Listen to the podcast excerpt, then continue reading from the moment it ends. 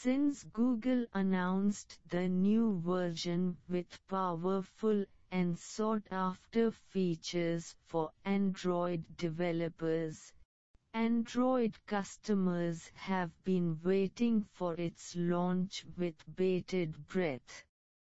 Last week, 15th of August, the makers unveiled a stable version of the OS for Pixel and premium Android devices last week.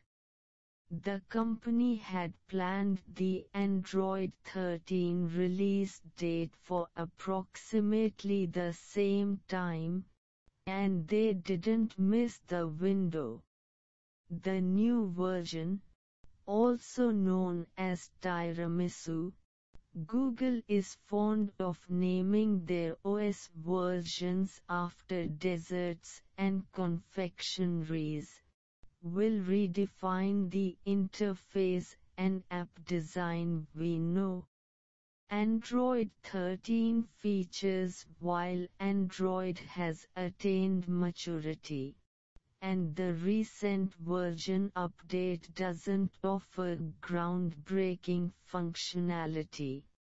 The stable version provides opportunities for developers and customers to explore and unveil the platform.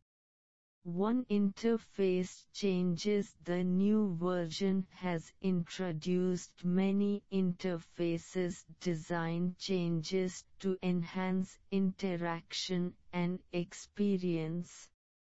For a start, they have introduced a new feature called a themed icon to app-specific language for a long time, you could choose one default app language that would appear across all mobile applications.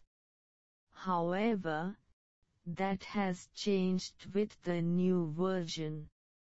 3. Check for app updates for a while, customers would update the app without realizing if there was a functionality update or not. That will change with the new version of Android.